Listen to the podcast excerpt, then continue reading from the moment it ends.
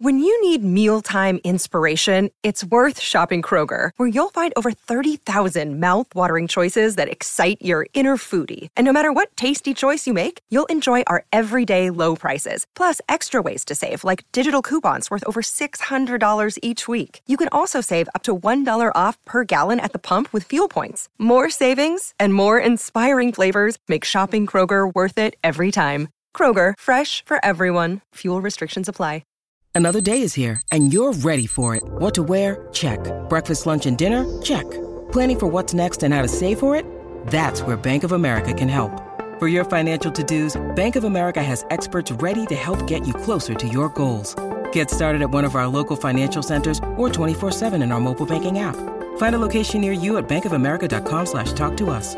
What would you like the power to do? Mobile banking requires downloading the app and is only available for select devices. Message and data rates may apply. Bank of America and a member FDIC. Are you telling me there's Kristen Bell material out there? I have not Kristen seen. Bell, yeah, watch Family Yeah. Game Fight. Yes, Dax you Shepard should. and It's yeah, they do a game show. Family I Game love Fight. yes, Kristen it's Bell. hilarious. It's on Dax Shepard is one of the few people on the on- planet I am jealous of. Hulu. Watch it. Oh, Kristen Bell yes. is your human. Family Game Fight. I've I've got a lot of humans. Oh, okay. I mean. I don't drink and I don't smoke generally. So you gotta- this is an illusion. Oh, okay. Um, gotcha. Hey guys, I'm Chris And I'm Wendy, from ToastedMarshmallowAdventures.com, and you're listening to Toasted Marshmallow Adventures podcast. Idaho's premier podcast for comedy and entertainment. we know now more than ever people are looking for ways to escape, and laughter is the best medicine. On this show, we talk to comedians and entertainers from around the world. So if you're a fan of stand-up comedy or just looking to take a break from life, we got you. We keep things light and fun, laughing as much as possible with occasional deep, thought provoking moments intertwined. So if you're in a safe space, Grab a cold one hit the subscribe button on your favorite audio platform or YouTube. and share some laughs with us. We, We are are Toasted, Toasted Marshmallow, Marshmallow Adventures.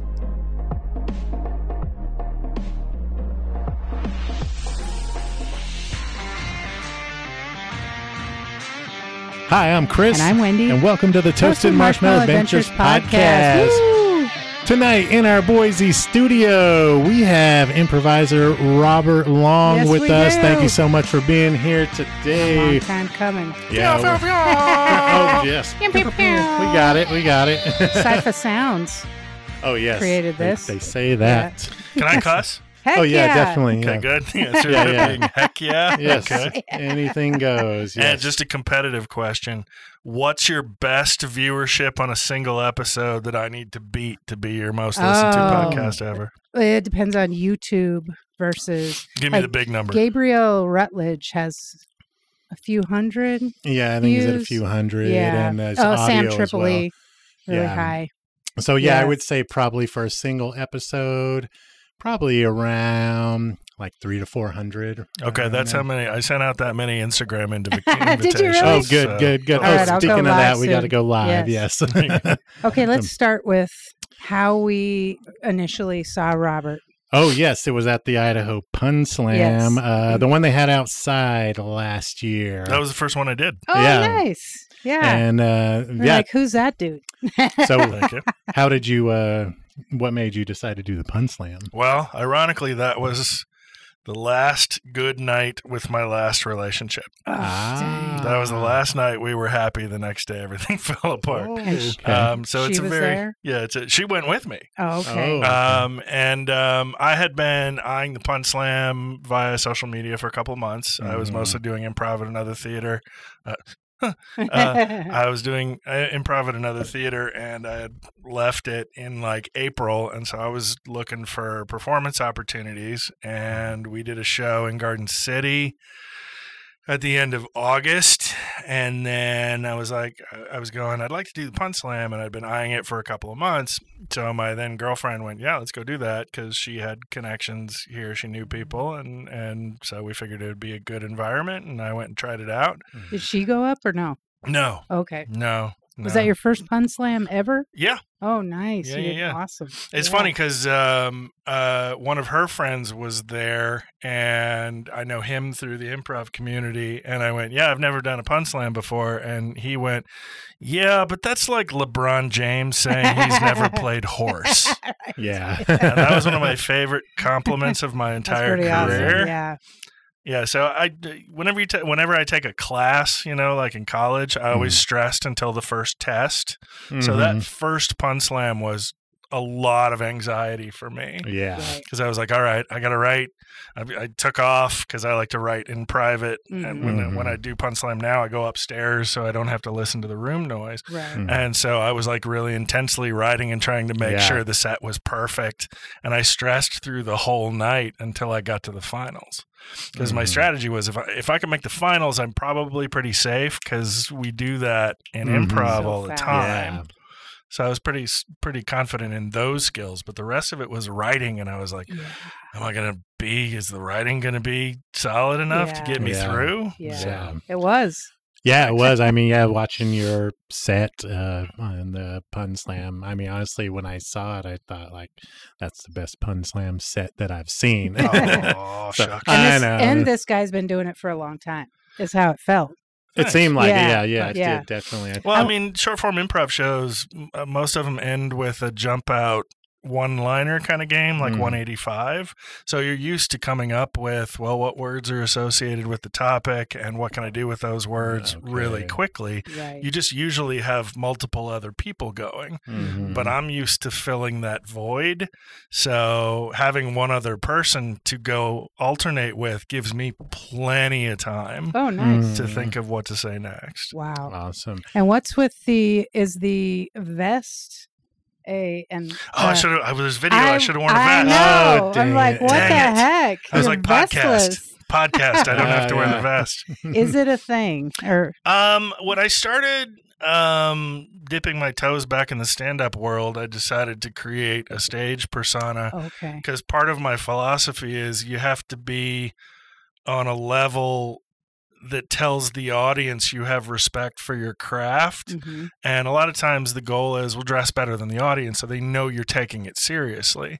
So when I started doing improv here in Boise and when I started doing stand up again several years ago, like 2018, I was like, well, we need a stage persona that says that because so much of my improv was in uniform or with a group I mean we had a group called the Blacklist in 97 through 2006 and we all wore white shirts and black ties and that was our oh, Okay. outfit. So it's a stylistic choice that I'm okay being known for, but I want the improv to be known as classy and artistic and we're taking it seriously and we respect it. Right. But then I wear jeans with it because I have to move All right. Mhm. and I wear and and sometimes the torn knees is a symbol of I want this to be cool on Mhm. some level. Yeah. Yeah. Even though I'm 51 and not cool. You're so cool. Thank you. So your set actually at the Pun Slam, I think, rivaled Matthew Broussard's uh, at the Idaho Comedy Fest the year before. Did you listen to that set? I did the one on cosmetics. no, no, uh, Halloween. Was it? Halloween, yeah. Broussard wasn't the one on cosmetics? no, he did one on Halloween, yeah. Oh, who was the one on cosmetics? I'm not sure. I that just- one blew my mind. Oh, really? See, I think uh, Matthew Broussard, like, just the jokes per minute were just like on point. And uh, yeah, he did a great set. yeah, on- Broussard's an incredible roaster, Mhm. and that's what I know him for. He shows up on the Comedy Central roast a Oh, lot, and I love his work on those. yeah, And knowing that, yeah, I, I wish I had been there that night yeah, to play with him. Yeah. That would have been great. Yeah, we didn't see any of. no. Actually, we didn't see much of the Idaho Comedy Fest because we did nine podcasts during Yeah. it with, Wow. with comedians. Yeah, so we saw very few, very little comedy Right. in that thing. So yeah, We came downstairs, wiped, and sat for half an hour. yeah, it's it. like nothing's funny No. anymore. We're tired. Nine. So- Were they all in a row? Uh, we had like three a day, which Mhm. you know, an hour a piece. intense. That's Yeah. it takes it out of you. Also, not knowing a lot of the comedians. No, we didn't know any of No, them yeah. actually. No, none of them we Yeah. knew. And you know, we had like Frankie French and Cipha Sounds, and we had Matthew Broussard and Jason Salmon and a few other. Yeah, not knowing anyone. So trying to keep it fresh. and trying to keep some energy up, and then Frankie French is crying on Yeah, the she podcast. And, What'd she cry over? uh, her, Her mom, life, yeah, yeah. her Oh, mom, amazing. yeah. Are you going to make me emotional? I know. Are you going to dig into They topics? say you're not a true podcaster or a podcast guest until you've cried Oh, on a what? podcast. I thought that was just Barbara Walters. I'm gonna work. I'm gonna work some up. You gotta ask me some hard questions. You gotta dig. Yeah. My mother passed away in 2020. You Oh, can use God. that. Oh, no. Oh, jeez. It's okay. We were. we won't estranged. get. Oh, okay. Oh, okay. We won't get on moms yet. So, uh, from talking to you, uh, I think uh, after an open mic one night, you said you prefer long form improv. Um. Yeah. Yeah. How much detail do you want? Well, can you tell us the difference between like improv, acting, and comedy? Oh my goodness, that is a big, well, I was big just thinking that today. Like improv is so close. Is it close to acting and comedy? Or? Well, improv is if you drew a Venn diagram of improv, there's one circle for actor, there's one circle for director, and there's one circle for writer. Mhm. And improv is where all three of them over intersect. so there's okay. okay. Um, because you're writing your material on the spot as you go. yeah. And you also have to have the presence of mind as a director to know how it's staged, how it's edited, because one of the big unsung skills of improv is how well it's edited.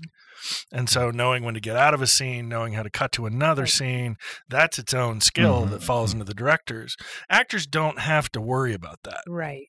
So Mhm. a pure actor, uh, as you're defining it, I assume, is one that's working from a script. Right. So they don't have to make ev- anything up. So I was a Mhm. teacher for 20 years and I taught mostly theater.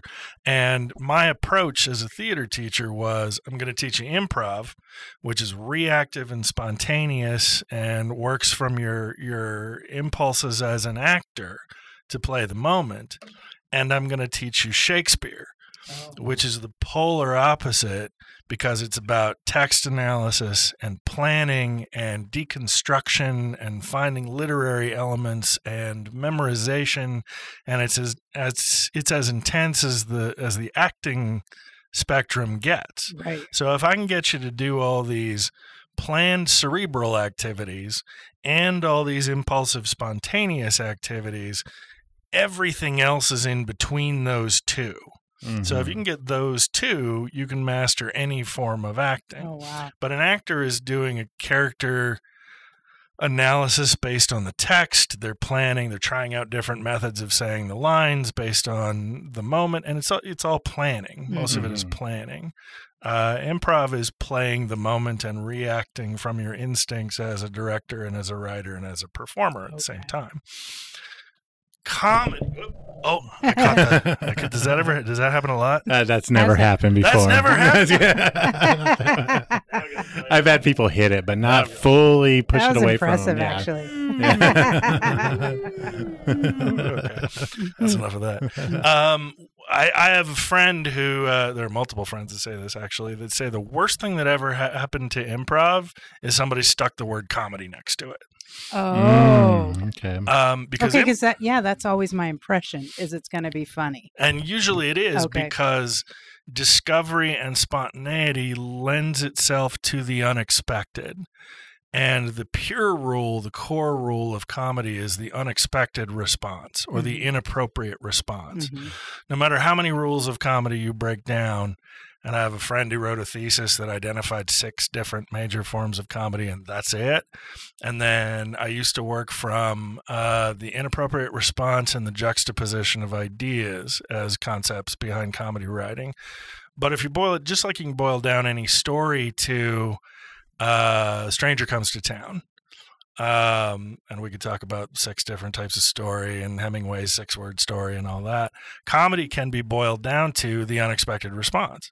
Like comedy and horror are very close to each other. Right. The difference is the stakes. In horror, you know people are going to die, and in comedy, you know they're not. hmm But the structure is roughly the same, which is why horror comedies work so Right. well and you don't know whether the character's going to die or not because you don't know whether you're in horror or comedy at any given moment. Mhm. Cabin in the Woods is one of my favorite movies. Okay. Um, improv is easily applied to comedy, or comedy is easily ap- applied to improv because everything is unexpected, because it's all made up. Now, in my thinking, uh, comedy itself breaks down to three major types. Like if you're building a comedy theater, you want sketch, you want stand up, and you want improv. But even in dramatic works, you have moments of comedy because you have to break it up.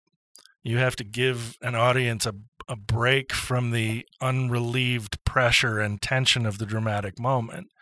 Of course, you have exceptions to that, like the movie Seven Pounds. Have you ever watched No. Will Smith Seven Pounds? I maybe. No. Never watched it. No. Yeah, it's, and you find out seven pounds is the weight of the human heart because he's trying to. It's it's two hours of unrelieved drama, Really? Wow. and it's just so Intense. heavy, and you leave it feeling exhausted. But with most drama, you want moments of levity that break it up. Yeah. So, one of the things I love is dramatic improv. Hmm. Because even in a piece of long form, somewhere in the middle of it, you should have a piece that has heart that slams into the audience and makes them think about it. Uh, in a, in a piece of comedic long form, there's that dramatic scene in the middle that anchors the whole thing. Okay. Um, so comedy and drama are genres, and improv is usually comedy, but Doesn't have to. it doesn't have to Yeah. be. A skilled improviser uh, can grab the dramatic elements of it and play for. When I was in college, and feel free to cut me off if you want to move on to another question. Uh, when I was doing my undergrad in theater, um, I was about four years in, three years into my improv career, and I remember we were doing. Every teacher uses improv, whether they admit it or not. Um, and even the acting teachers that poo-poo improv, Do- they will throw improv games in and then not admit that it's improv. Yeah. Mhm. So this was an improv, t- or this was an acting teacher who hated improv, and she made us play a game called Secrets.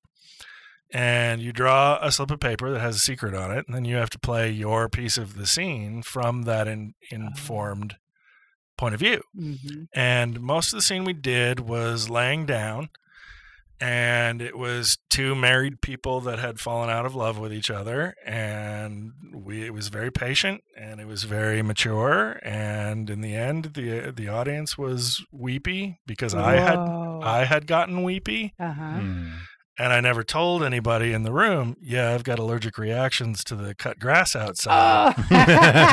so Perfect. the tearful part is real easy to play, but you just use everything, and people leave those performances going. I didn't know you could do that with improv, Yeah. which is one of my favorite things about doing improv around Yeah. here, because I can show people what I the forms that I know how to do, and people go, "I didn't know you could do that with improv," Yeah. hmm which leads us back to short form versus long form. What is yes. the difference?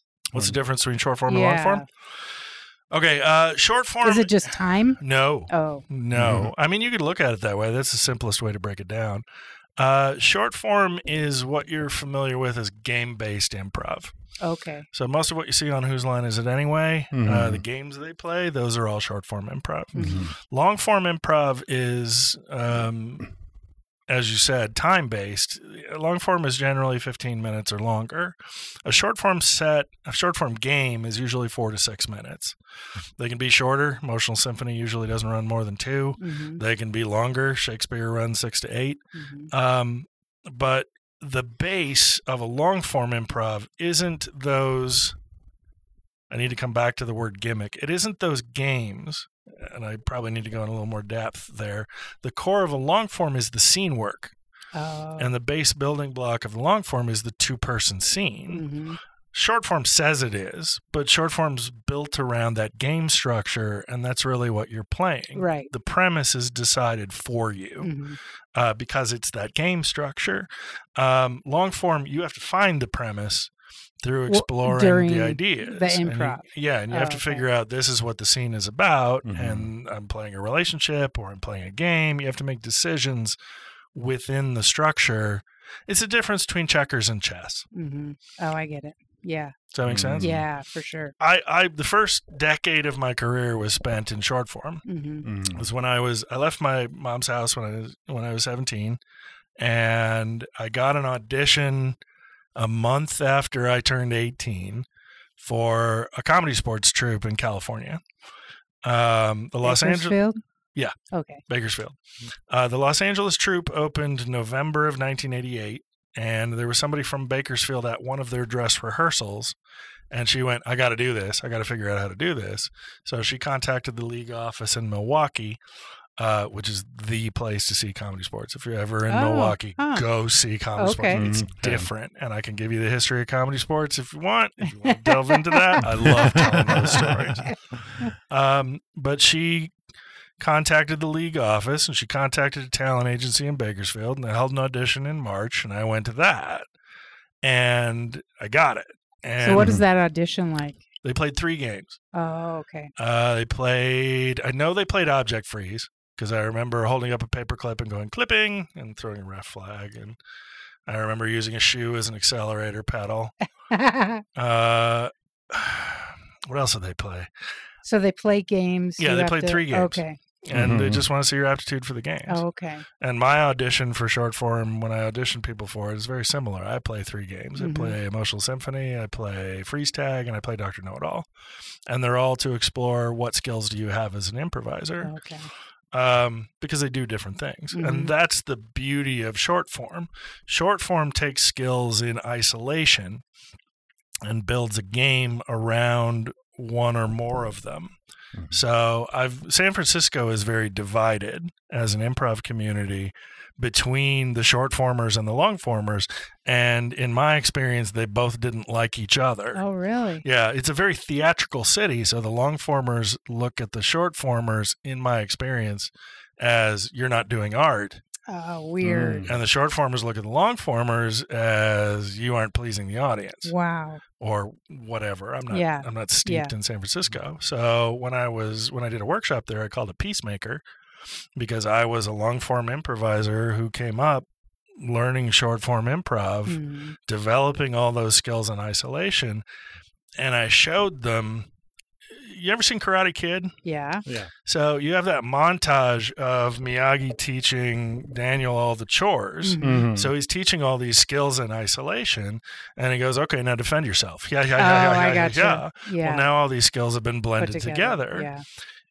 Long formers don't have long form without those skills, Mhm. and short formers are better at developing them Oh, I because they're done in isolation. hmm So I was like, look at each other for what you bring to the form. Mhm. And realize there's value in both Both, and yeah. bridge that gap. hmm So at this point in my career, to get back to your original question, um, I spent a decade in short form. I segued into sketch, and then the sketch group, um, the blacklist, we segued into reverse engineering long form because we didn't have anybody in Bakersfield that could teach us how to do it, and none of us were driving down to LA. All right. And then, uh, so we reverse engineered long form, and eventually I went through IO to codify what I knew. Um, but I already, I mean, by the time I went through IO, I was 25 What's years. IO? Uh, Improv Olympic. Oh. Uh, they're originally called, imp- uh, so here's some improv history for you. Um, you get the compass in 1955. And the compass is started by Paul Sills, who is the son of Viola Spolin. Viola Spolin is the grandmother of modern improv. She wrote improvisation for the theater, Oh, cool. uh, and and she codified a bunch of improv exercises or games because, in her opinion, you were using them as a director to help actors figure out how to make their performances. Mm. And at 55, the Compass decides they're going to do improv as its own art form. And out of the Compass grows Second City. Okay. And Second City does not see or did not see improv as its own art form. Hmm. Second City's opinion for a long time was improv is meant to serve sketch. You use improv to develop premises, to write drafts of sketch, and to revise the, the material that's in those sketches until the sketches are as good as possible. Right. Well, then there were performers within Second City, um, and we're talking about Del Close, who were going, no, improv is its own art form, and I'll prove it to you. So Close and Charna Halpern jumped to divide off their own, and they started the Improv Olympic.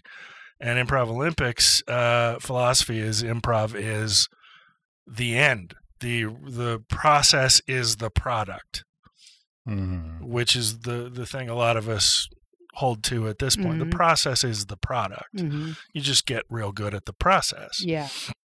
And then um, yeah, the the IOC, the International uh, Olympic Committee, sued Improv Olympic and said you can't call it, you right. can't use right. the word right. Olympic. Yeah. So they changed it to IO. Okay. Um, so it's just called IO. Close died in the mid '90s. Bill Murray paid for his funeral. Oh, Uh, yeah, I love Bill. just uh, read the book Improv Nation uh, by Sam Okay. Watt. I listened to it. Um, okay. but it's a real good history of the long form side of improv history. Okay. Okay. Doesn't touch the short form side. Totally different Mhm. evolution. Um, yeah, and So have you had jobs, jobs through all, out all of this, or can you sustain yourself on being an improvise improviser? that is a wonderful question. Mm-hmm. I designed my life to have fun and play. hmm Yes. Awesome. So when I was when I left home at 17, um my my dad had to pay child support. Uh oh no, for that final year. well, I mean, then I turned pay it to you? Yeah. oh, nice. The arrangement was made that he would cut the check oh directly to me. Gosh, Oh, amazing. So it was written in their divorce decree, they were divorced in Washington, that he also had to pay for 4 years of college. Ah. So he had to continue paying child support as long as I was enrolled full time in Wow. college. So my birthday is in February. Mhm. And so it's flat in the middle of the year. So when my birthday rolled around, I had to be enrolled full time in college, but I was still in high school. Wow. So my last semester of high school, I did independent study and I had to do US history and PE. That was all I needed to graduate. How do you do PE independent study? you turn in logs that you walked this right. week. Mhm. I was doing it because I didn't have a car and I had to Right. get to work. yeah. But my first semester of college was at a junior college and was loaded up with theater classes. Okay. So he had to pay child support through my through my college years. So I'm I did my undergraduate degree in theater, and then I became a substitute teacher because ideally I was, and I also worked in television production. But ideally, I was going to drive over the mountain to do um acting work in Los Angeles. Right. Didn't Right. I just I didn't like LA at the time. yeah. Uh, I didn't want to make the drive all that often to work central casting, Right. and so I kept procrastinating it. hmm And I also because I, was supposed to go to UCLA in 1991, and there's a story behind that, and I didn't end up going because of a woman.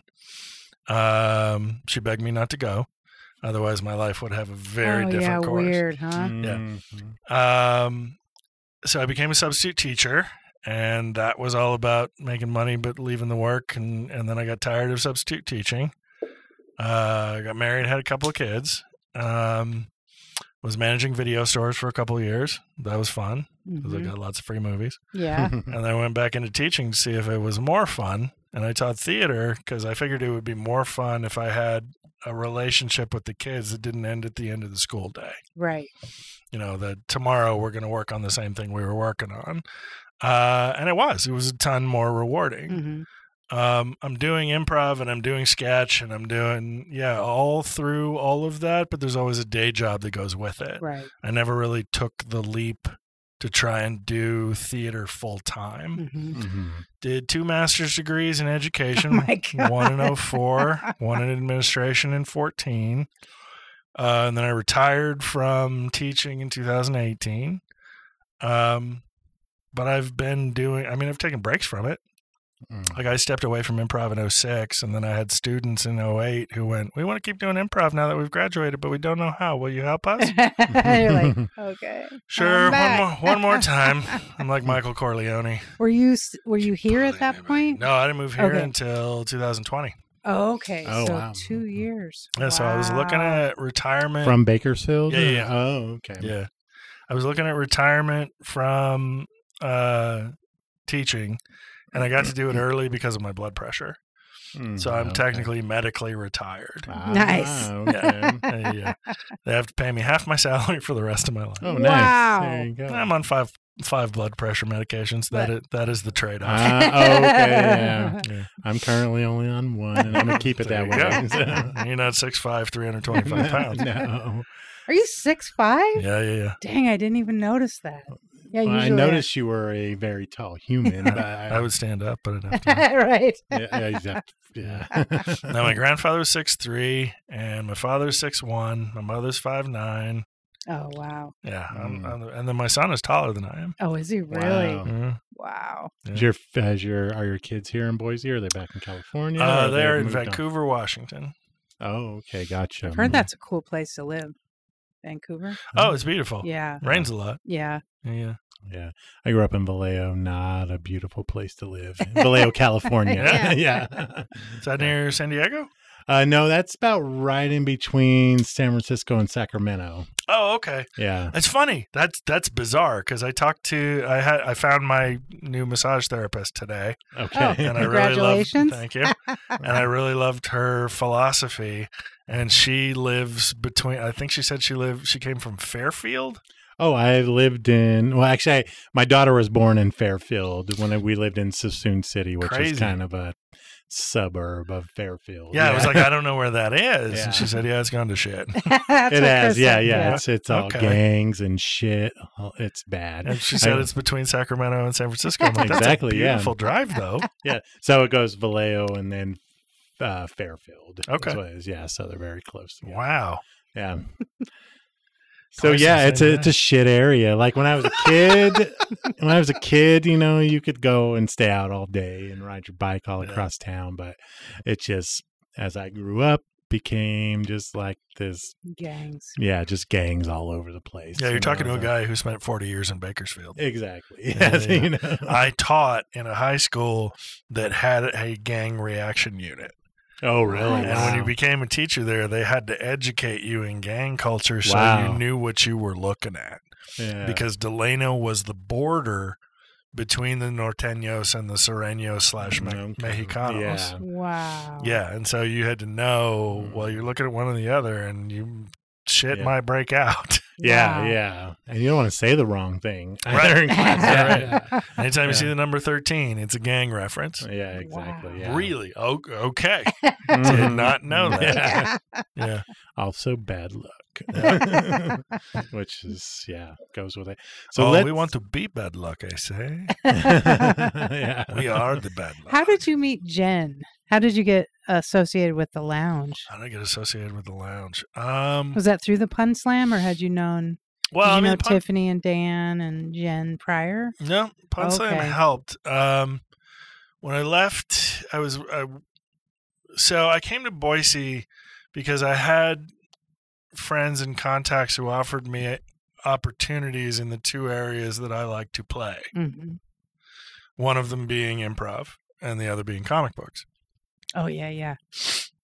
And so one person offered me a business partnership. He he and I split from him, but he has stores in northern Idaho, which I encountered on my drive around the country in 2018. And he he found and I had been buying books from him every month since I found his store. And so when he found out I was moving to Boise, he said, "Do you want to be my partner and find stores in Boise that we can make some money off of?" Mhm. So I went, okay. Uh, and also in the drive, I was looking for places that would let me play and or teach workshops. And I only got a couple of bites on teaching workshops, so I taught. I came through Boise twice.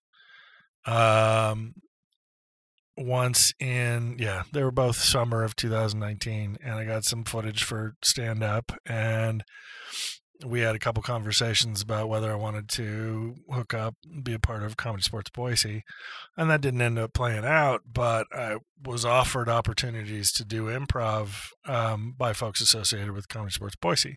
So having opportunities in both areas, I moved here. I worked at one theater for six months, and then I walked away from that theater uh, based on promises that didn't come to fulfillment. Um, and the woman I was dating we met through Bumble, and in my bio it says I'm an improviser, and I will probably invite you to a show because it's low risk. right. Yeah. And so she messaged me and she told me she was coming from the perspective of, oh, this guy thinks he's an improviser okay. because she didn't know who I was and Mhm. she'd been an improviser in the scene for like 15 years. So I Ah. must be a newbie who just came through a level one Uh-oh. class, not knowing I had 30 years experience. And so she came to a show. She's like, oh, this guy knows how to do improv. yeah. So, in walking away from that other theater, we formed a small group of people who wanted to do improv under the ethics that we wanted to do improv because I have a different perspective on how improv works coming in as an outsider. hmm And so we started looking around for, well, where can we play? And this ex girlfriend, who is a 15 year veteran, um, I'm really hoarding in on who it might be, huh? um, had contacts here at the lounge, and she was like, "Well, we can connect with Jen." And so she started the conversation with Jen, and I met Jen and continued the conversation, and we did a show in the lounge. I want to say late October. Yeah, yeah, yeah. It was right after the breakup because she was in the show. oh, jeez. How'd that go? Um, well, everybody affiliated with us knew what they were looking at. Right, right. The crowd didn't. Eh, the crowd did not, and I managed to play a lot of it off, but she was coming at me hard. Oh, I bet she was. Yeah, and everybody was like, "You okay? You okay?" I'm like, "Yeah, I'm all right. I know, I got know where this." she's So- coming from." so people didn't know they were watching a breakup on stage. so they were watching. Yeah, yeah, yeah. And it was a Halloween show because Oh. she came dressed. She was going to a Halloween party, and she came dressed in the costume she was wearing to the Halloween party.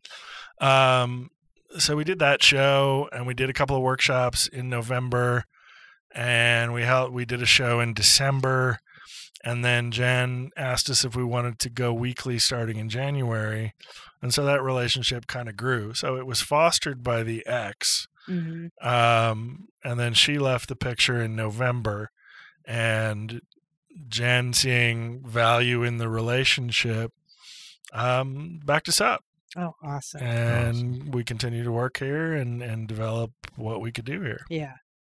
Sweet. That's how. That's why we love Jen. One of the reasons Yeah, why we yeah. love Jen. She's just so. Yeah. So let's get into that actually. First, I have, before we get into the game show talk, and I don't know if you've heard about this from Jen yet, uh, but first I want to ask you your process because uh, any improv I've been to, it seems like all the suggestions come from the audience. Is that correct? normally, ah, fireball. Yeah. Um, generally, yeah. Okay. Um, What's So- your process? I guess is Yeah, my question. Once you are- get that suggestion, Yeah, suggestions are a really interesting topic in and of themselves, at least to me as an improviser. Um, because the suggestion really only exists to prove to the audience that the material is not pre planned. Mhm. Oh. okay. So if the audience trusts that you're making it up, you don't have to take one. Because I mean, you could, uh, depending on how your your suggestion theory works, you could take a suggestion and throw it away and make it unimportant and do a sketch that you wrote. Okay. Oh, So, see. uh, give me a word, and I'll give you an example. Uh, skateboard. So, if my word, if my suggestion is skateboard, I could approach it with the first line approach. Got my skateboard. Now let's go on to everything else Oh, that we I and it has nothing to do with the damn Yeah, skateboard. okay. Um, or you can do a scene that builds up to the need for a skateboard, wherein the skateboard is integral to to the scene. Mhm. That's another way of approaching it. Long form, uh, the general approach is you take the word, and the word is going to remind you of something. So for me, skateboard reminds me of rollerblades, and I am six foot five, 325. I've attempted to learn to rollerblade a couple of times, and it never goes well because I'm not comfortable with my center of gravity. So the suggestion of skateboard would lead me to the time that I wiped out on rollerblades and Mm. dislocated my shoulder trying to stop Mm. because I didn't know the pizza French fry method. And so I got going real fast, and I was like, "I'm gonna wreck Hmm. unless I." And I reached out and grabbed a chain link fence Oh. to stop. That's the process. so it's it's it's it depends on what your philosophy of suggestion is. okay. Um, in modern improv, there is an understanding within an actual within an improv community that yeah, we're going to make this up. Nothing is planned. So if you go see TJ and Dave in Chicago, they don't take a suggestion Mm. because they know they're making it up. They actually had a documentary called Trust Us, We're Making This Up. Mhm. And that's part of their lead in. And they start by standing and staring at each other. And they stare at each other until one of them observes something about the other one that inspires a scene. And then they do a scene. You can do the same thing with movement on stage. Um, there's there's plenty of ways to do it. So the suggestion process itself is just a springboard to what does this remind me of? What does this inspire Mm. Okay. at this point in my career? Gotcha. And then so that can either be like uh, something you've written prior or a personal experience or It's Mhm. never something I've written prior. okay. Well, you mentioned something about a sketch uh, previously. Well, it was uh, y- a lot of times you take the you take the example from the audience or the idea to prove that it's not sketch. Gotcha. Like okay. start that but it's way. really a weak proof. Mhm. It's, it's because it like, could start with just like Yeah. I'm walking with a skateboard, and then you go Yeah. off into something Mm. else. yeah. yeah. Okay. which has no inherent proof in it that it's not scripted. Right. It's like Yeah. you're trusting a magician that what they're showing you is true. Right. Yeah. But with most improvisers, like 99% of them, nobody's trying to pass off a sketch as something they improvise. So Don't don't take that away from what I just said. Mhm. It's it's we're going to take the suggestion and that's going to inspire something and we're going to make all this up. Mhm. It just it's how you use the improv. Like have you ever seen anybody play blind line? No. Okay, blind line is a game where there's differing opinions on how to play it. Um, I like to send the players out of the room Mhm. so that they don't know what lines you're getting, and then you get uh, a number of lines for the scene. To me, it's two times the number of players in the scene. Um, and you write them on slips of paper, and you either throw them on the stage or you hand them to the players because they come back in and then they start improvising a scene and you pull one of the lines out and you read it and it becomes text to the reality of the scene you're playing Mhm. Oh wow. and there's a couple of ways there's really only two ways that blind line comes off um, either the line feels forced and unimportant you read it Yeah. you say it it gets a laugh you throw it away Mhm. and it doesn't mean anything to the future of the scene because you paid it off Yeah.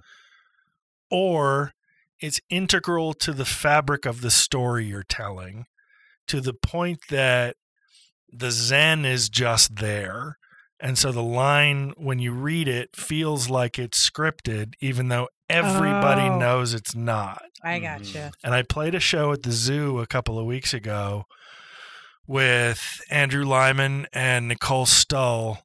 And um, we, we, the ref, I'm sorry, ref is a comedy sports training thing. The MC was taking a relationship from the audience and he got three that he couldn't decide on. He got brother and sister, he got cousins, and he got strangers on a train. Mhm. And whenever that happens to me as an improviser, I go, we'll do all of them. Right. Mhm. So Andrew and Nicole were brother and sister, and I was on the co- I was the cousin they'd never met, Mhm. and we were all attending a family reunion on the train. Mhm. nice. Um, and at one point, the line I read was "Say hello to my little friend," which may or may not surprise you. That one comes up a lot. oh really? Yeah, because I mean. I call it the dead singer from Memphis phenomenon. Okay. When you ask for a type of suggestion, a lot of times you're only going to get certain things. If I ask you for a dead singer from Memphis, there's only one thing you're going Right. to tell me.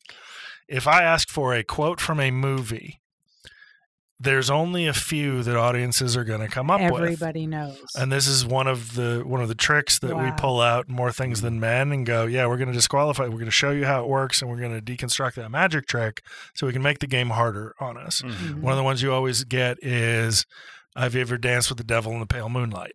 okay. Uh, you always get, I'm going to need a bigger boat.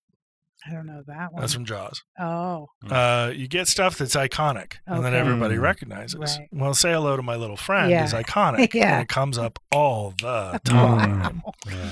So I read "Say Hello to My Little Friend," and I look over to the bench because I need another character, and I pull up Mike Witry, um, and he plays my wife, Hervé Villechaize. Michael Whittree, uh, just to bring it up, his roller derby ref name was Oliver Closeoff. I know, I know Michael Whittree. yeah, Yes, played uh, together. I- fellow yeah. pun slam champion. Yes, I, when I played roller derby, yeah, he was a ref, and yeah, it was Oliver Closeoff. Oliver Closeoff. yes.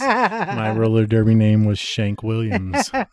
Is there roller derby here? I'd love Yeah. to go see some roller. Oh yeah, there's roller derby. Actually, uh, the Treasure Valley Roller Girls just started playing again after the pandemic, so they just had some big turn tournament at the uh, Expo Idaho. I gotta get out Yeah. of the house more. Yeah, yeah, definitely go see it. Um, there's uh, way too much media. co-ed teams. Nampa has a co-ed team and a girls team and a juniors team. There's roller derby all around here. Yeah, I gotta see that. yeah, definitely go check it out. So, so blind line is an example of suggestion theory.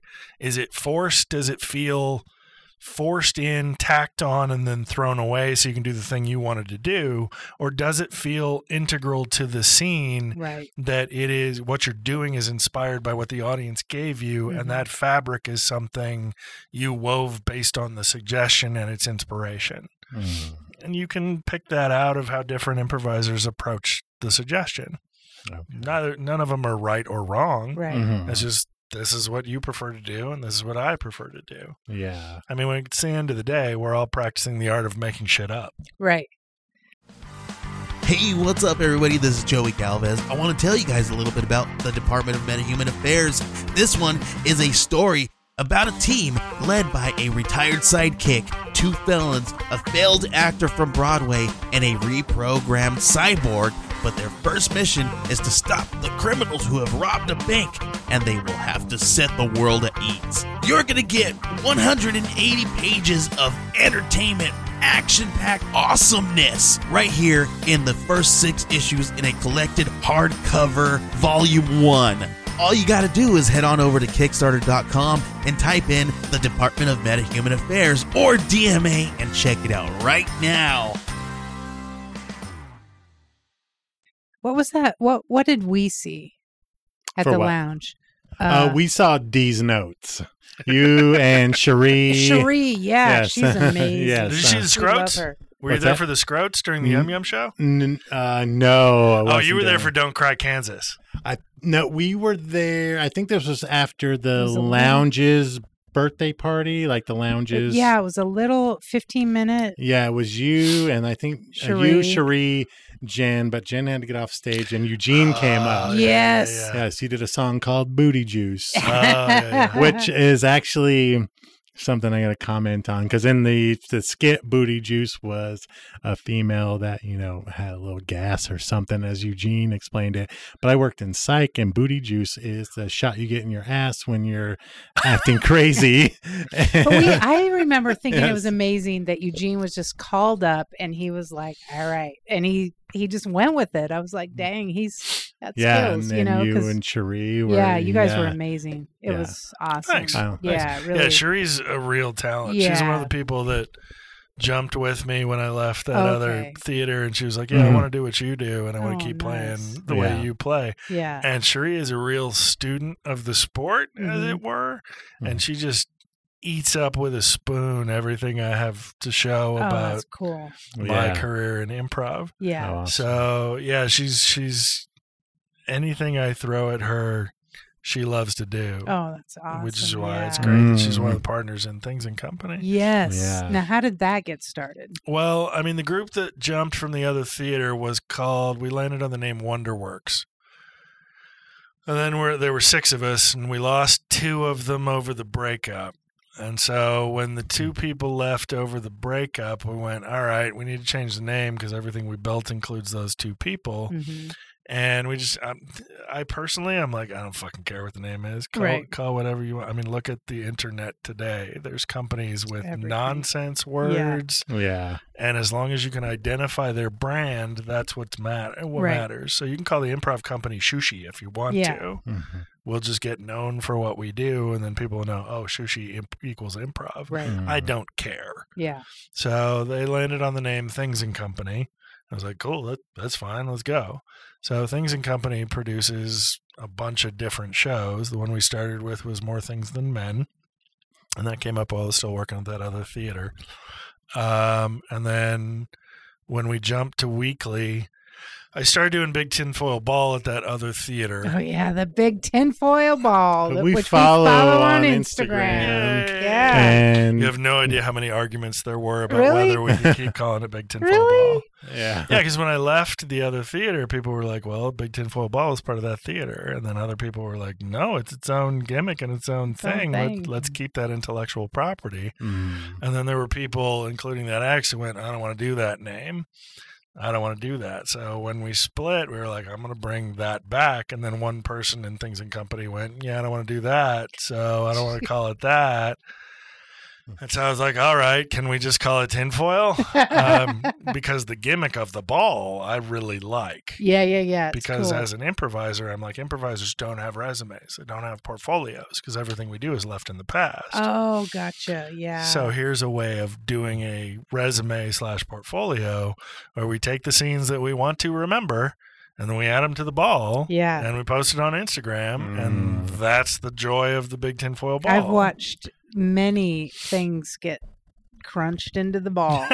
is, is the tinfoil ball in your possession? It is in Cherie's possession. Sure. Sharia, Oh, okay. How big I- is it? It's Nice. Yeah, Oh, it's about the size of a large softball at Nice. this point. Okay. 'Cause I gotcha. used to do all of that myself, and I was like, I'd like somebody else to take Right. this. And then Cherie had the vision of doing it like the Travelocity gnome, Mhm. that wherever Where it she goes went, other yeah, it goes Oh, that's and cool. gets Okay. so the Instagram lately, which is at Big Tinfoil Ball.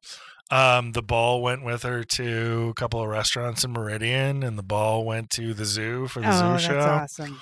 So there's some pictures of the ball hanging out at the zoo, and I was like, we got to get this, the ball on a water slide by the end. Yes. Of the, by the end of the summer, I gotta have a picture of the ball on, the, Oh, on a water awesome. slide. Yeah, the So ball we're trying to should work go that places for Yeah, sure. Yeah, yeah, Yeah. So anywhere we go on tour, Mm. we want to take the ball Yes. with us, so we can go. Oh, we balls It's a should get- great Houston. We should get Cherie on, Thanks. and she Yeah, can I'd bring the to. ball Yes. into the studio. Yes. here. Please Yes. book Cherie. I would love Okay. to talk to her. Cherie is fascinating She's to talk to. Yeah. When you watch her do Pun Slam, you're like, that's a fucking headliner stand Yeah. Yeah. Mm-hmm. Everything she and says in these notes too. Yeah, Yeah. she was great. Yeah. Yeah.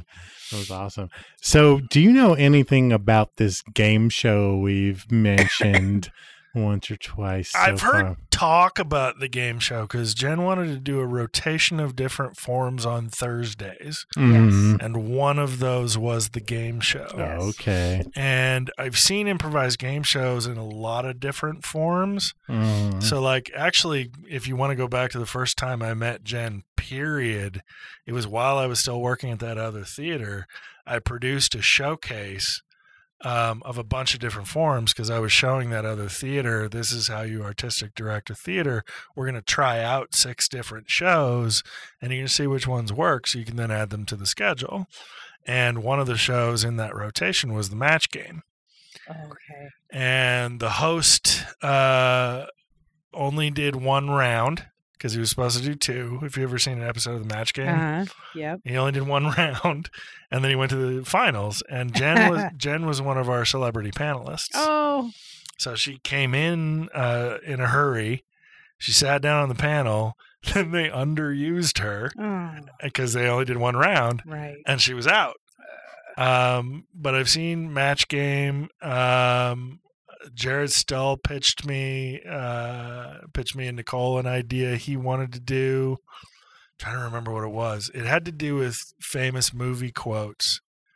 And I was like, well, what if we took a famous movie quote while the audience member was out of the room, and then we improvised a scene around the famous movie quote, and the audience member had to guess what the f- famous movie quote was. So there's a lot of different forms of Mhm. improv game show. Uh, I've got other shows that I've I've said to Jen, we could do this, we could do this, we could do this. Yeah. Um, so I'm not sure what form specifically you're referring to. Okay, gotcha. Well, we pitched Jen a game show. Okay. And At the exact same time, Jen was thinking game show. Yeah. yeah. and thinking you guys. So she Yeah, was thinking us as hosts. So when we had her in here for the seven hour marathon, Yeah, she said we, us, you, and her should all get together. yes. We only have six hours to go. Yeah. And and start she's like, we got to get white coats. Are there bathroom breaks in the seven hours? there, there weren't There were many. Well, no, I think There ever at a point everyone. I'm not going to make yeah. seven hours Of without Yeah, no, no, no. Yes. Well, So white coats. yeah, she or said we just like white, flashy coats, old game show school- those- sports coats. Yeah, because we were gonna we're gonna be the hosts. Okay. Yeah, And when it's come back, and I guess in the meeting we didn't really decide no, but she where wanted improv would the come in. Um, the only thing that I came up and yeah, I mean, I know I don't know shit about improv. Okay. Would be uh, a game does called that. acting. You're improvising right now. Okay, gotcha. Yeah, would be uh, I called it Movie Mania, just a working title where uh, improvers would act out a few movies, and then the contestants would have to guess what the where they came from. Now I don't know. What's the time limit on the movie? uh, well, we're in a game show, so you know. So you have to We're- act out all of Jaws in under Right, si- right, right. No, no, it could, no, it could be just like a popular scene from Jaws or something. Ah. Oh man! So A I, shark. I would prefer the the half life of it, where you go, you can do all of Jaws in sixty seconds. okay, Oh okay. God. That, I mean, that would be Because if I did an icon, if you gave me Jaws and you could and you Yeah. do do an iconic scene from Jaws, I would improvise the Indianapolis monologue, the finest monologue, finest piece of acting ever set to film. And if you've seen Jaws, you're gonna get it, and if you Mhm. haven't, you're Yeah. not. But it's very recognizable. Gotcha. It's that extra filter Mm. of let's do the whole movie in 30 seconds. okay, gotcha. That then you, you're going to go because you have to have a chance to get it wrong. Yeah, for sure. Improv is nothing if there's no risk to it. Yeah. And whenever I see improv done safely, I'm like, mm, there's not a lot of right and wrong in improv, but Hmm. Yeah. you have to take risks and you have to commit to taking those risks. Mm. And if there's no risk, what are you doing? Yeah. Right. Okay. Which is actually where more things and men came from. So we it could be like uh 60 second movie or something like that. So Yeah. you okay, okay. All right, well that's good. We're fucking talking to you right now. Jen's great at coming up with titles. Uh-huh. So if you went, okay, we're going to reenact these movies in 60 seconds, I mean, she'd Yeah. come up with something Okay. real quick. They'd be like, that's what that is. All right, Oh, okay, all good. Okay. So After we this, we have to figure out a time when we're all available to sit down with Jen. And figure some shit out. Yeah. yeah. Because I mean, I'm assuming she's wanting to start this around what's coming Fall. up fall ish time, you so. know, after summer's over and stuff. Yeah. So, Yeah. so yeah, game show supposed to be happening soon and it's going to involve us and sounds like some improv. We're also going to, there's going to be consequences. If you ever watch like uh Family Game Fight with Dax Shepard and It's like pie in the face kind Kristen- of Are you stuff. telling me there's Kristen Bell material out there? I have not Kristen seen. Bell, yeah, watch Family Yeah, Game Fight. yes, Dax you Shepard should. and it's yeah, they do a game show. Family I Game love Yes, Kristen it's Bell. hilarious. It's on Dax Shepard is one of the few people on It's the on- planet I am jealous of. Hulu. Watch it. Oh, Kristen Bell Yes, is your human. Family Game Fight. I've, I've got a lot of humans. Oh, okay. I mean. I don't drink and I don't smoke generally. So you gotta- this is an illusion. Oh, okay, Um, gotcha. but I, I get crushes real Yeah. easy, and especially on talent. Right. and- You should watch that. Mm. Oh my God, It's- Kristen it- Bell on The Good Place is The- one of the Oh, I finest. love The Good oh, Place. Holy great, crap, great yeah. show. She's yeah. amazing. Yeah. yeah. And we we've been watching that show. Like, okay, we want the the game show to be like this. Yeah, I actually even modeled some of our games Yeah. after that game Yeah. show. So Yeah? I'll have was to watch fun. that. yeah, check it I never out. watched Veronica Mars, I've never seen that. but on I was always fond of Kristen Bell. And Yeah. Good Place is just like, oh, she's Um, amazing. Good place. Yeah. Uh, one of my favorite movies that Wendy hated was Forgetting Sarah Marshall.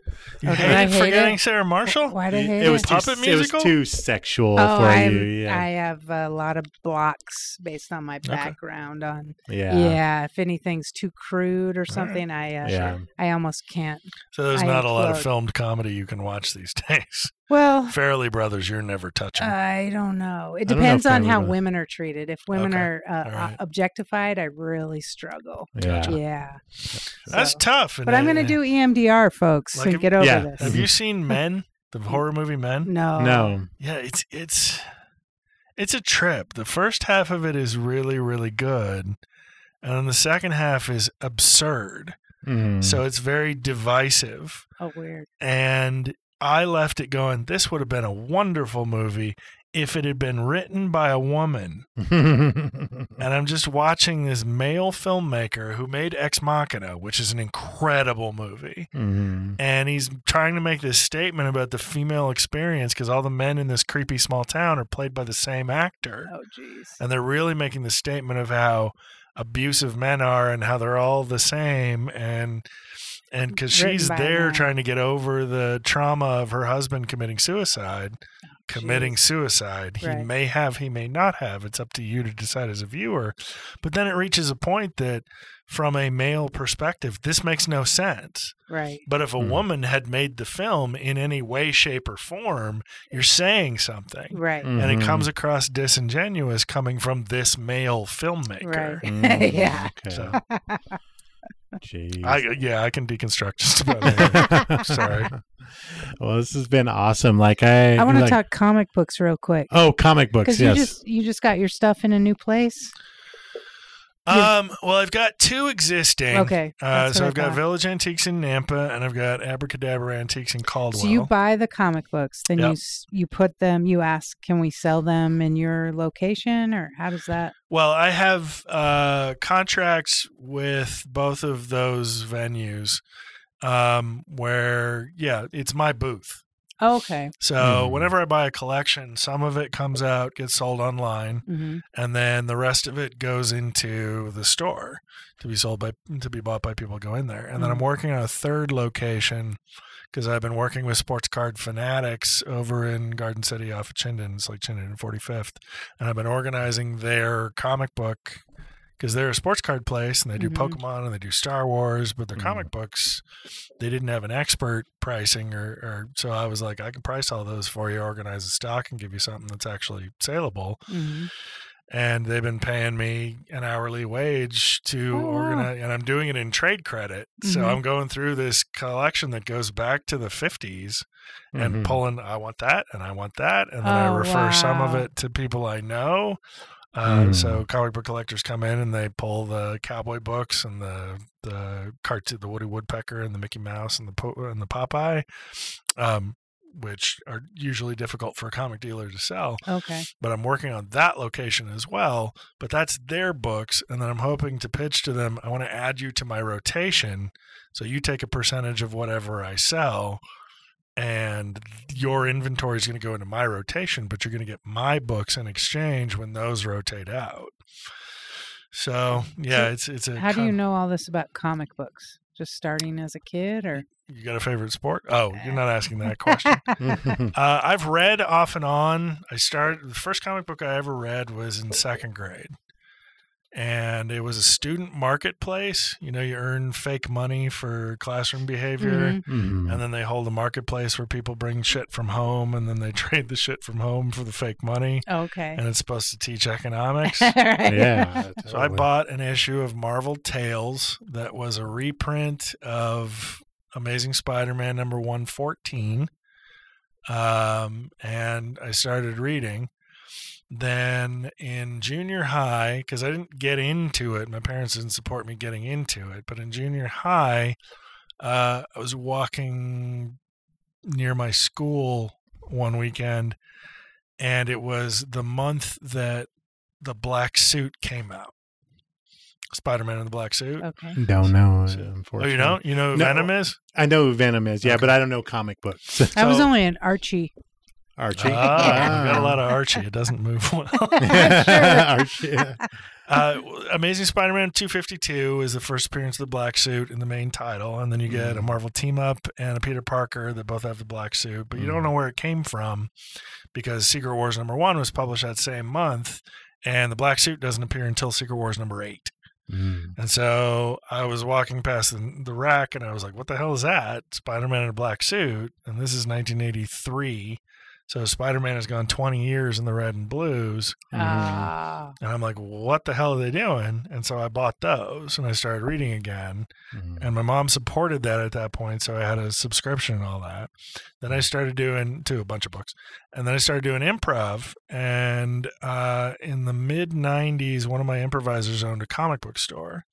So I actually sold uh, the collection I had at that point to help put me through college, Oh, awesome. which included the first appearance of Venom and the first appearance of Deadpool.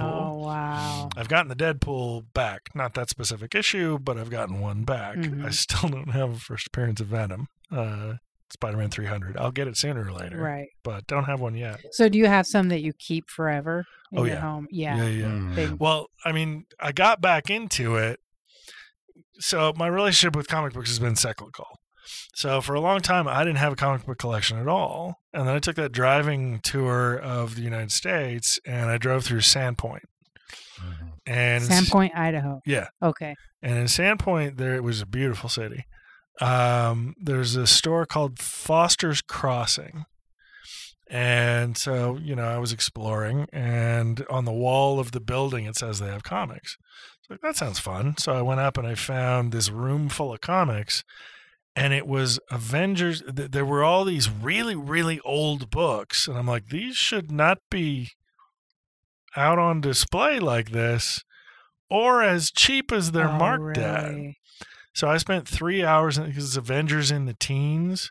I spent three hours pricing books, and I came to the conclusion that the vendor was selling them at about forty percent of market value. And probably had no idea. no, he had total idea. That's his business Oh, model. Gotcha. Mm. So I bought a hundred dollars worth of books because I was like, I know jack about comic books at this point, Hmm. really. And I'm like, let me test what I know. And I bought my favorite comic book story, which is X Men 141, 142, Nightmares of, no, Days of Futures Past, which was made into a movie. Um, and I bought Alpha Flight number one. And then when I was in San Antonio, I had them all graded. And they came back high grades, except for 142, which came back 6.0 because of a food stain. But I was like, uh, my so you can take them to somebody and they go through them and tell you what they're worth, or I mean, yeah, that that that scale is subjective. okay, Mhm. But there are grading companies. There's two major grading companies that you can mail them off, and they will encapsulate them in in plastic and give them a grade. hmm Mhm. So I submitted three books, and I asked the store when I was submitting if I was selling these, what would they be worth, and what would you give me for them? And they said, well, these would be worth about twenty five bucks each, and we would be buying because these are in demand. So if you're selling, and I had paid eighty five for the three of them, so Mhm. I'm like, yeah, I'm in demand. Uh, I'm in the ballpark yeah, because they want to pay a wholesale price of seventy five, and Mhm. I paid eighty five. So pretty good. my evaluation's good. Yeah. And then I, they sent them off to be graded, and they got the grades I expected, except for the one with the food stain. Um, and so I contacted Foster's Crossing and went, "Hey, can I buy comic books over the internet?" And they said, "No, but we will put you in contact with the vendor." And so they put me in contact with the vendor, and I spent about five hundred dollars a month wow. because my money guy, my then money guy, told me you're going to die with your student loan.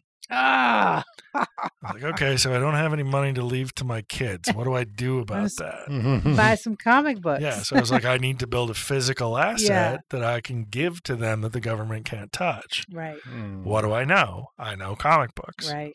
So I started buying $500 a month from that guy and building a collection that I could pass off to my kids. Oh wow. And so when I decided to move here, he's the one that said, You want to partner up? So yeah, I've been back in comic books since what is that? 2019, since June of 2019. Mm, okay. And I've built a fairly expensive and impressive comic book collection in the three years since then. Yeah, I'm always seeing it. On Instagram, right? You're posting things. Uh, I post some stuff. yeah. Yeah, because I I mean, know the- I've seen some stuff on Facebook. Facebook? Yeah, Yeah. definitely. my Instagram syncs to my Facebook. Okay. So a lot of times I post, well, I found this. This is up for sale. And I never sometimes I- know. Yeah. Yay! Are we happy? I don't know what. I don't know comic books, so I never know what to say about that. You If know, I posted it, you're. ha- It's I'm good- proud of Yeah, it. it's a good Yes. thing. yeah, okay. there's plenty of common books that don't make the post. Yeah. Yeah. Mm. Like I posted Guardians, the first appearance of the Guardians of the Galaxy. That's pretty cool. Mm. Right. But I mean, Doctor Strange number 71. So How do these? uh How does one become cooler than the other? Obviously, the first appearance of something, but is, is there? There's there's a lot of different conditions that go into it. Oh, okay. Mm. One of them is the scarcity of the book. So, like, there's a trade paperback. I was talking about this yesterday. There's a trade paperback of the limited series Squadron Supreme. Um, not characters anybody cares about. They haven't been in a movie or TV show. They're the Marvel ripoff of the Justice League. Okay. But the writer of the limited series, when he died, his ash he was cremated, and the ashes were mixed with the printing ink. Whoa. So there's a trade cool. paperback of the Mm. Squadron Supreme that's worth $150 because He's Mark in. Gruenwald's ashes are in Oh, it. wow. Whoa. So it's how scarce is the particular collectible. Mhm. It's what condition is it in, and it's what demand what demand is there for it. Right. And usually, what I say to my kids is, if you're evaluating the value of a book, well, how much did the book change the world? Um, if you go back to the 1950s, which is the, the early 1950s, all of the 1940s is golden age comic books. Cover price is 10 cents. hmm I will usually tell people, uh, and I could talk on this topic for a long time, so cut me off. I tell people um, the lower the cover price, the more interested I am. Because I Oh, have friends okay. that look for it, look for books. I'm like, if it's 12 cents or 10 cents, get it. I don't care what it is. Mhm. But in the 50s, um, if it's a Western, if it's Tarzan, if it's Turok, vamp, uh, not vampire, dinosaur hunter, it's probably not worth that much because there's not a ton of demand for it hmm and this is pre-comics code so a lot of the horror books that are coming out and pre-code horror books are a category that collectors demand hmm western they don't care but horror led to a book called seduction of the innocent which was writing that comic books were corrupting the minds of the youth Oh, fascinating. so a lot of stuff that came out before Seduction of the Innocent either succumbed to the paper drive in the war effort Mhm. or they got burned because of Seduction of the Innocent. Wow. So we don't have accurate counts on anything that came out in that era. We don't know how many copies of Superman number 1 there are Oh. or Action Comics number 1 because a lot of the print run means nothing. This is the max, Mhm. you know. Um, and there's no other superhero books without uh, Action Comics number one, Mhm. really. Detective 27, first appearance of Batman, million dollar book. Wow. Amazing Fantasy 15, first appearance of Spider Man, 1962. That's worth a lot of money. Captain America number one is a World War II era book, worth a lot of money. Um, have you ever seen him? Oh, yeah. Oh, you have. Yeah, yeah. I mean, if you go to conventions, there's folks like Torpedo Comics out of Vegas that bring the big guns with them, Mm. Trying to sell or just trying to showing get you you? their booth. Oh, okay. They may, I mean, maybe they get a collector who's ready to pull the trigger on a six, seven figure book, but you're going to come to their booth to look at it, Right. which means you might stay and buy something, Right. which is where they make their money. Yeah. Um, my son at one point was ashamed to tell me, Dad, Peter's not my Spider Man. Miles is my Spider Man. He And I was was like, ashamed. yeah. Were you He was- disappointed? He was, no, I was quite the opposite. I was Oh. like, kid, you've got a Spider Man. I don't care which one speaks to you more. I'm proud of you that that's where you are. Because those of us that don't grow up in the church, we choose our ethics from a different source Yeah. sometimes. Mhm. And I've had an argument with somebody once that um, if your ethics come from the comic books, they still come from the Bible because Stan Lee, blah blah blah. And I'm like, Stan Lee was Jewish. So Yeah. I would argue Old Testament. That's great. Yeah. But I mean, you learn integrity from Daredevil and responsibility from. I mean, you, you learn a lot of ethics from. Peter Parker. All right. So But comic books were your Bible. Mm-hmm.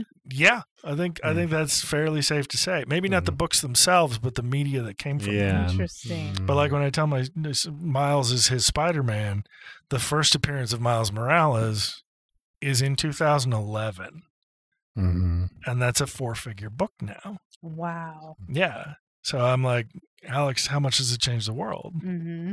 That's got a cover price of like two bucks, three bucks. So Mhm. it's not something you'd think I was going to look at, Right. look for, but it's got a scarcity to it. If it's in high grade, it's worth over a thousand dollars. It's in demand because that character speaks to so many people. Mm-hmm. And when a movie comes out that uses a character, It ups the. the yeah, the kind s the sweet spot is between the trailer and the release of the film oh, okay. because then the spec is very hot, Mm-hmm. and then when the thing comes out, you're you're you're Kind of. privy to how good the piece of work is. Oh. So like Eternals is the big example right now. The Mhm. value of everything Eternals went way up in the anticipation for the movie coming out, and then the movie was not all that popular. So then the. Went way back down. Yeah. But Miles had Into the Spider Verse, which then earned an Oscar for Best Animated Feature, and an announcement of a second one coming, plus the popular soundtrack, plus he's got his Oh, still got his own books, and it continues to climb. Yeah. Mm. Just like Superman defined the genre, and yeah, you can get me talking about comics. Yeah. My I students mean, always knew all you had to do to get me off topic was talk about about comics. not just comic books, but comic book media production. Right. Yeah. I can tell They're you like, why why- Quicksilver died in Age of Ultron. Yeah. Uh, yeah. I'm not a. Yeah. I don't like. I mean, comics for me when I was a kid. You know, I always read the Sunday comics in the paper. You know, you had Family Circus Mhm. and Cathy and like you said Archie and stuff. But as far as the superhero Archie stuff, and Veronica. oh yeah. but as far as the superhero And stuff, Veronica, huh? not Betty. Yeah, I like Veronica. I like Veronica too. I'm a Veronica guy. yeah. But I, as a kid, I never really got into superhero stuff. And honestly, looking back at it, I almost wish I wish I had. yeah. Because I honestly feel like my imagination would be better than it is now. It's I, never too late to get in. It's It's never Oh, too late to God. get in. never too late. He's a pusher. Oh, Yeah, I got plenty of them. I'll go. I'll get, first one's free. Yeah, right. give- Yeah, right. I'll Yeah. the first one's free. Right to the Okay. arm. Yeah. I've got people that I give books to. Oh. Okay. like. Ken Ken likes uh Dell and Gold Key, which is all the cartoon stuff and the western stuff. And I'm like, Mm. Yeah, I can't sell that. You're the only one who wants it. So oh, here you go. yeah. I'll cut you a real good deal. yeah. So it's it's the superhero stuff that sells and is worth money. Is that correct? Um, the superhero stuff is the easy stuff to move. Okay. Like I, when I'm buying a collection, I often value it based on what their Spider-Man population is. Okay. Like I had a guy show me two or three short boxes that was all Spider-Man, Mm. but somebody had picked through it beforehand and bought all the keys. Mhm. And I was like, "Where's 361?" And he goes, "I already sold it." "Where's 300?" "I already sold it." Those are the first appearances of Carnage and Venom, respectively. Oh. And I'm going, yeah, those are the ones that are worth money. So for everything that's left, it's stock that'll move, but I'm not going to pay you two bucks a book for it. So Mhm. I offered him like two hundred dollars for the two books, and he decided and boxes, and he decided to pass on it. And I was like, makes sense. Yeah. Yeah. Um, but yeah, you let people buy the keys out of it. Okay. Gotcha. Um, what question was I answering? I forgot. don't know if there was a question. I think I just made a fireball kicking in. statement. Yeah, but anyway, oh, it's the superhero stuff that moves. That's right. Gotcha. Yes, yes, yes. I don't. I know. I've been drinking too. Now, uh, so let's get back to improv real quick. Okay. If people want to I'm here for seven hours if that's what you want. I'm I'm into beating Yeah. records. in the God. video, oh Jesus, I want the highest viewer count. I want the longest podcast. I want as Oh, many no. records Yeah. as I can get. well, the one with Jen wasn't even a podcast. it was a meeting it that fizzled turned after. seven hours. What's Yeah. the longest podcast? I What's the longest one of these episodes has been? two, two and a half hours. Maybe. Done. We're Yeah. only it's only We're like, eight thirty-five now, Yes. so we got an hour fifteen to go. Do I need to take off clothes to increase viewership? I'm maybe, there. maybe, yes. I'm only two and a half bottles of Fireball in. Let the host talk, Rob. yes. Okay. Uh, okay. What's my train of thought here? You wanted to get back to improv? Oh yes. So, uh, if people say like myself, I don't know much about improv. This is my most the most education I've had on Yeah. improv. I've watched a little bit of like Middleditch and Schwartz on Netflix. God bless you. What? So Middleditch and Schwartz is actually ripping off the TJ and Dave format. Oh, Oh, okay. really? Yeah. So, th- 'Cause TJ and Dave are not famous, oh, okay. so they couldn't. Yeah, they they So have they're been the ones that Chicago for switch a long time. Positions, right? That's called ghosting. Yes, I've learned that is amazing. I've mentioned that to you and uh, Nick Roberts, uh, who I met at Watson's one Right. night, and so yeah, he's like, "That's ghosting," because to me that was kind of not being an improv and just watching it when they were in a scene and then they switch characters. Then- It's like, holy shit, that's Yeah. fucking amazing. yeah. Yeah, So- Nick Nick got that technique from me. Oh, did he really? Okay. Yeah, yeah. So what do you have? Like a queue?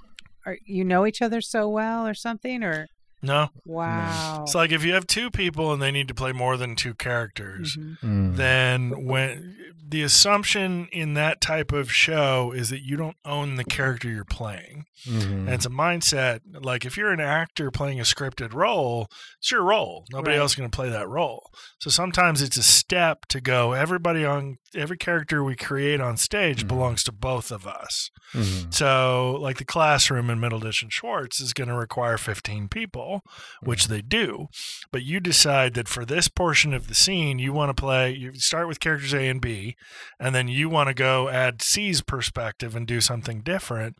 And A goes, "Well, we need B's perspective for this moment. Somebody has to play B." Mhm. So that's the thought process that you're Yeah. sharing all these roles. And the trick to it is to have each of those characters have a distinctive characteristic so you so know. you can recognize who's playing who. Okay. I see. And usually they don't move a lot, so you can also recognize where they are in the room. Mm, okay. So if you watch that Middleditch and Short set, one of the things that's fun for me to watch is you'll notice when they fuck up.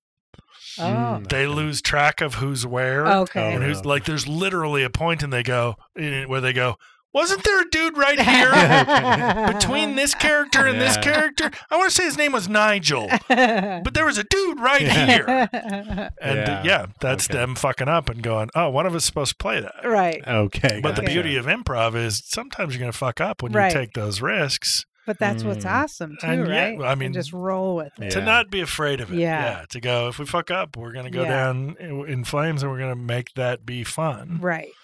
So you take the risk and commit Mm. to it.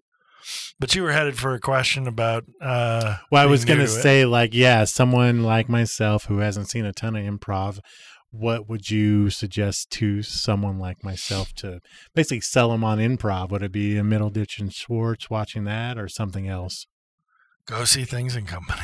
Things oh, and heck Company. Yeah. Okay. Thursdays? When's the next show? Thursday? Uh, our next show is uh, we have two scheduled in August, and we're trying to figure out the schedule.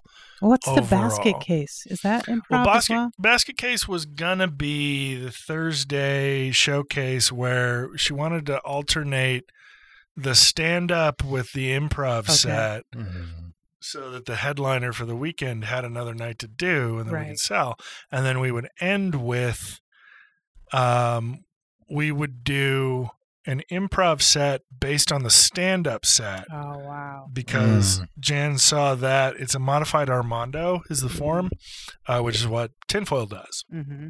Is an Armando. Um, Jen saw that in New York and came back, and there's a challenge to that because you don't want to do the punchlines of the stand-up because hopefully they've already explored those ideas. You have to look between the cracks of it and find the ideas they haven't fully Mm. explored, and then play those scenes. And we tried it out with Monica Nevi Mm-hmm. Mhm. and we did the anti-intervention, which is one of our favorite. It was you're not doing enough drugs, uh, and was one of our favorite scenes. It Yeah. made it made the ball, Uh, and Monica loved what we did with that. And we wrestled with, well, do we do a set based on the headliner, which then makes us the closer and might be a human capital risk with the headliner needs to feel like the biggest person in the Mhm. room. Right. Or do we do it off the feature and then therefore do it right before the headliner? And um, I think that's still in process to work out how Thursday night Mhm. works. Yeah.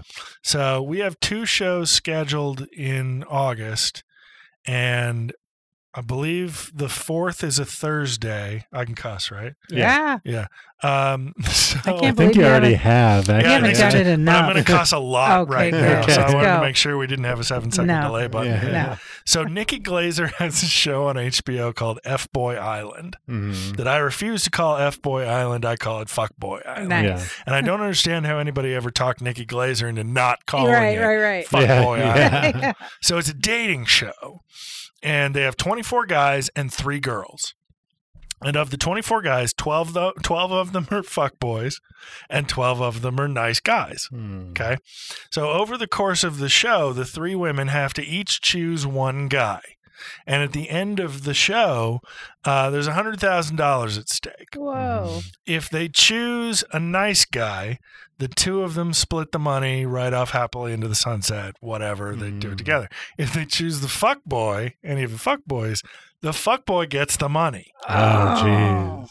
And season one is entirely available on HBO, and it's so damn funny. Mm. It's so good. There's so many little details that I want to save because we're going to use them in the show. So I'm just going to give you Mm, the basics. okay.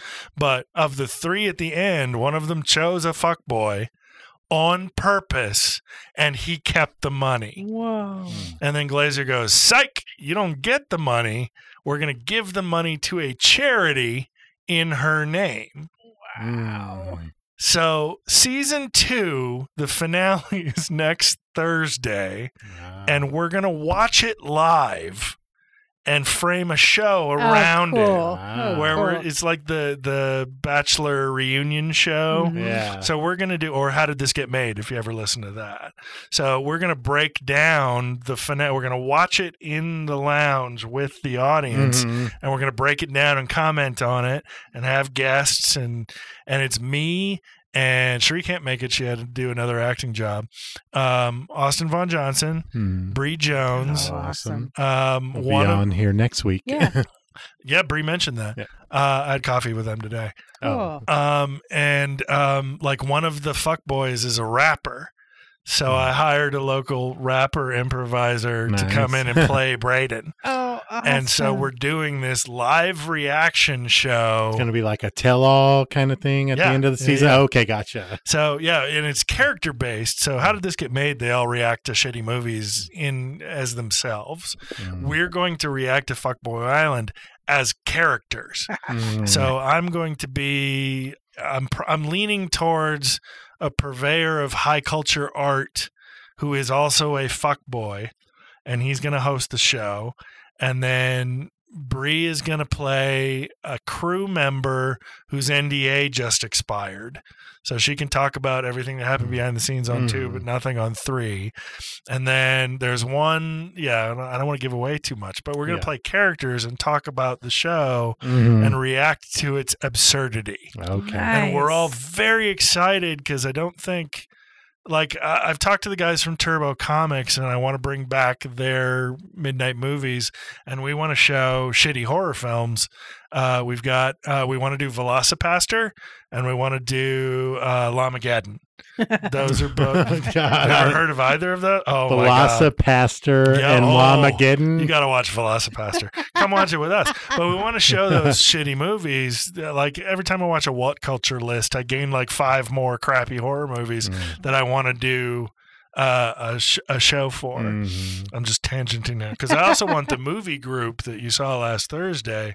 I want them to do horror movies all through October, Oh, that'd just be live improvised Yeah. horror movies. Because one of our rehearsal ones was My Bloody St. Patrick's Day, Oh, wow. which was the sequel to My Bloody Valentine right. Mm. and we had a scene that we wished we'd filmed that the mine got flooded and the the miner uh, slashed open the Achilles tendons of one of the victims, and they had to swim through the underwater cavern to get away from the killer. Maybe there's oxygen on the other side, and then he released a bag of piranha into the water, and we did this the death scene in slow motion, and we were all going, "That was such a good scene." oh God, I wish we had film of that. Yeah. So the Fuckboy Island Redux is next Thursday, the the fourth. Is that on the Okay. lounge's site? I've Um, seen it. The graphics just got done a Oh, couple days ago, Okay. so the promo should be going out Nice. soon. Now, someone who's never seen the show would uh, would they be able to appreciate the live performance? They should. Okay. They should, because the first segment of the show is going to be bringing people up to speed on what they know. Okay. And then we're going to watch one of the season finale episodes,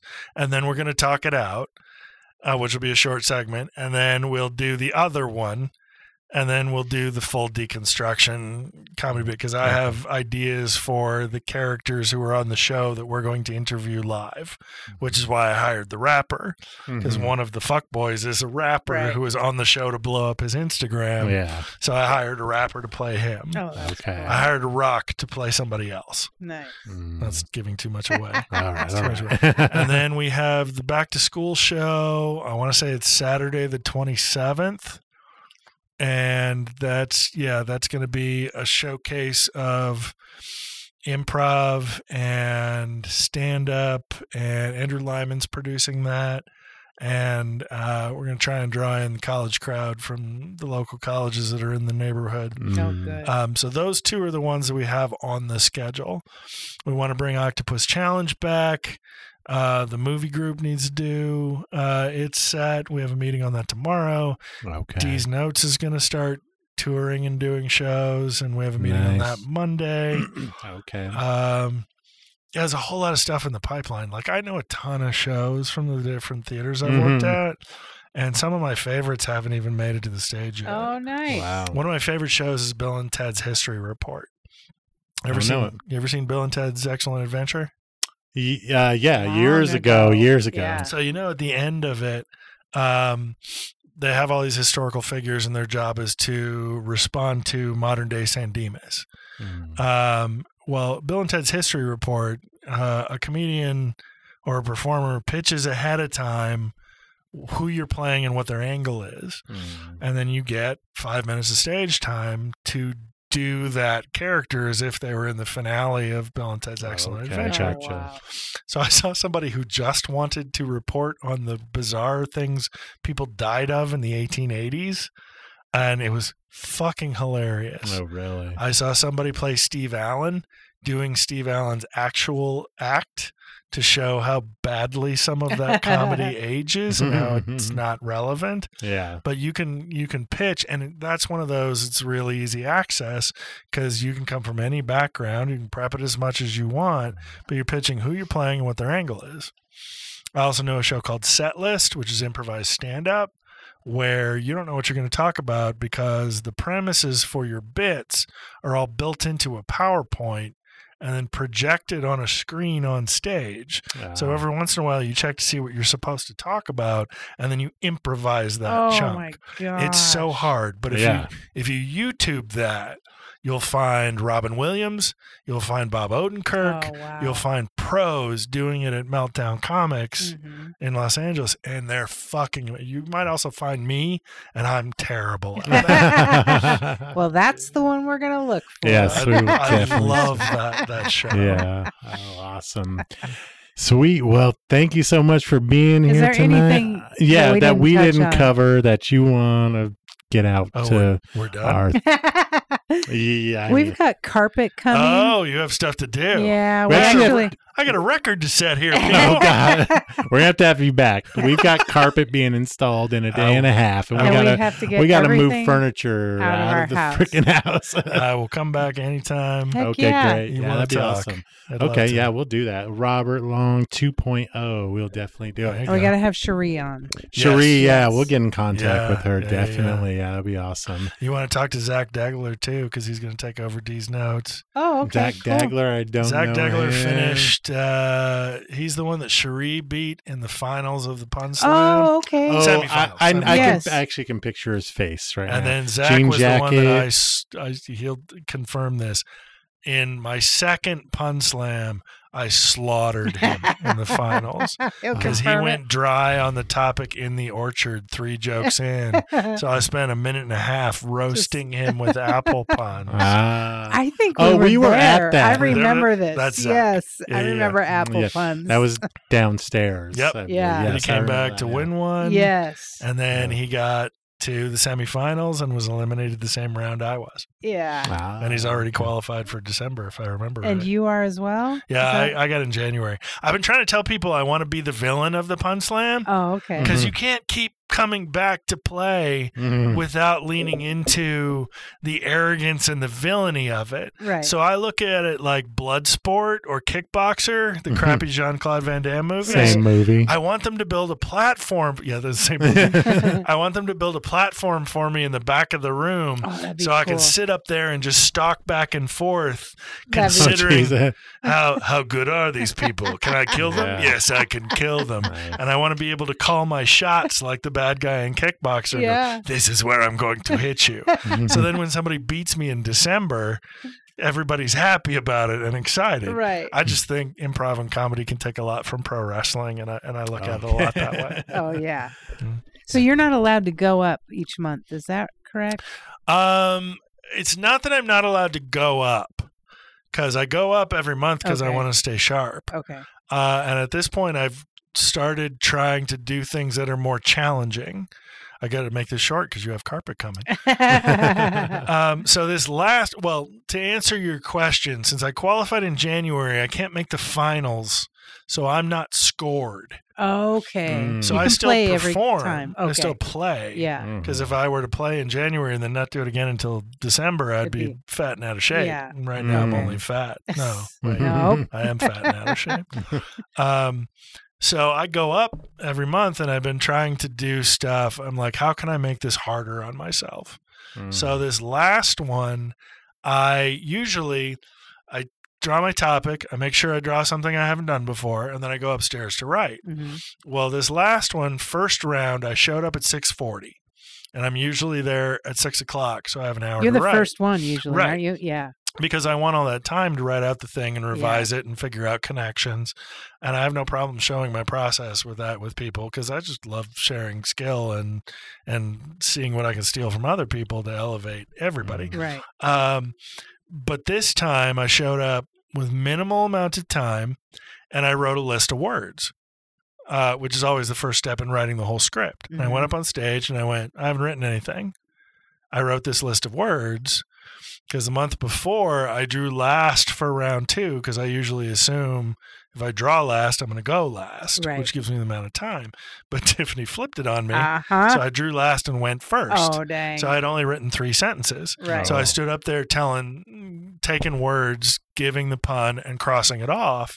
And then Tiffany commented on it. She was like, "This is what he just did," which is funny because I s- essentially stole it from Megan McCaleb. oh. Because when Megan runs through what she scripted, she goes, "I have time left. Shit, what words do I still have?" Oh. And she oh. goes back to her list and she starts crossing off words and going, This is a joke. So I did something that people are impressed with that I got from somebody else. Right. Well, that's cool though. Yeah. So Yeah. I did that.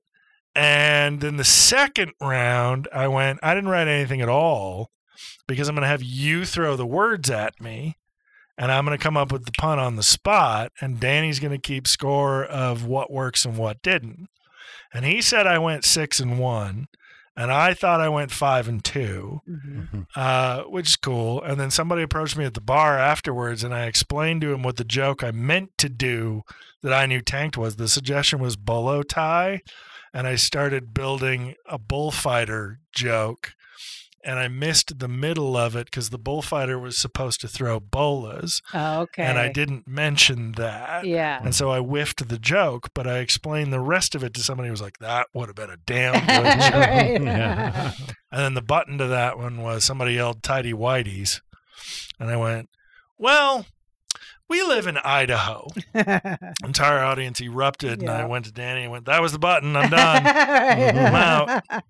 Yeah, so I'm still looking for how can I make this harder between now and Okay, December because I got to stay sharp. nice. Nice. Yeah, I'd be looking for the easy out myself. I know. That's right, why we're not doing it. yeah, exactly. but uh, apparently, sometime in the future, we're gonna all be working together on a game show Yes. coming up soon. So. Yes, that'd be awesome. Well, thank you so much for being here. We got to get the hell out of here. Yes, Honored and flattered.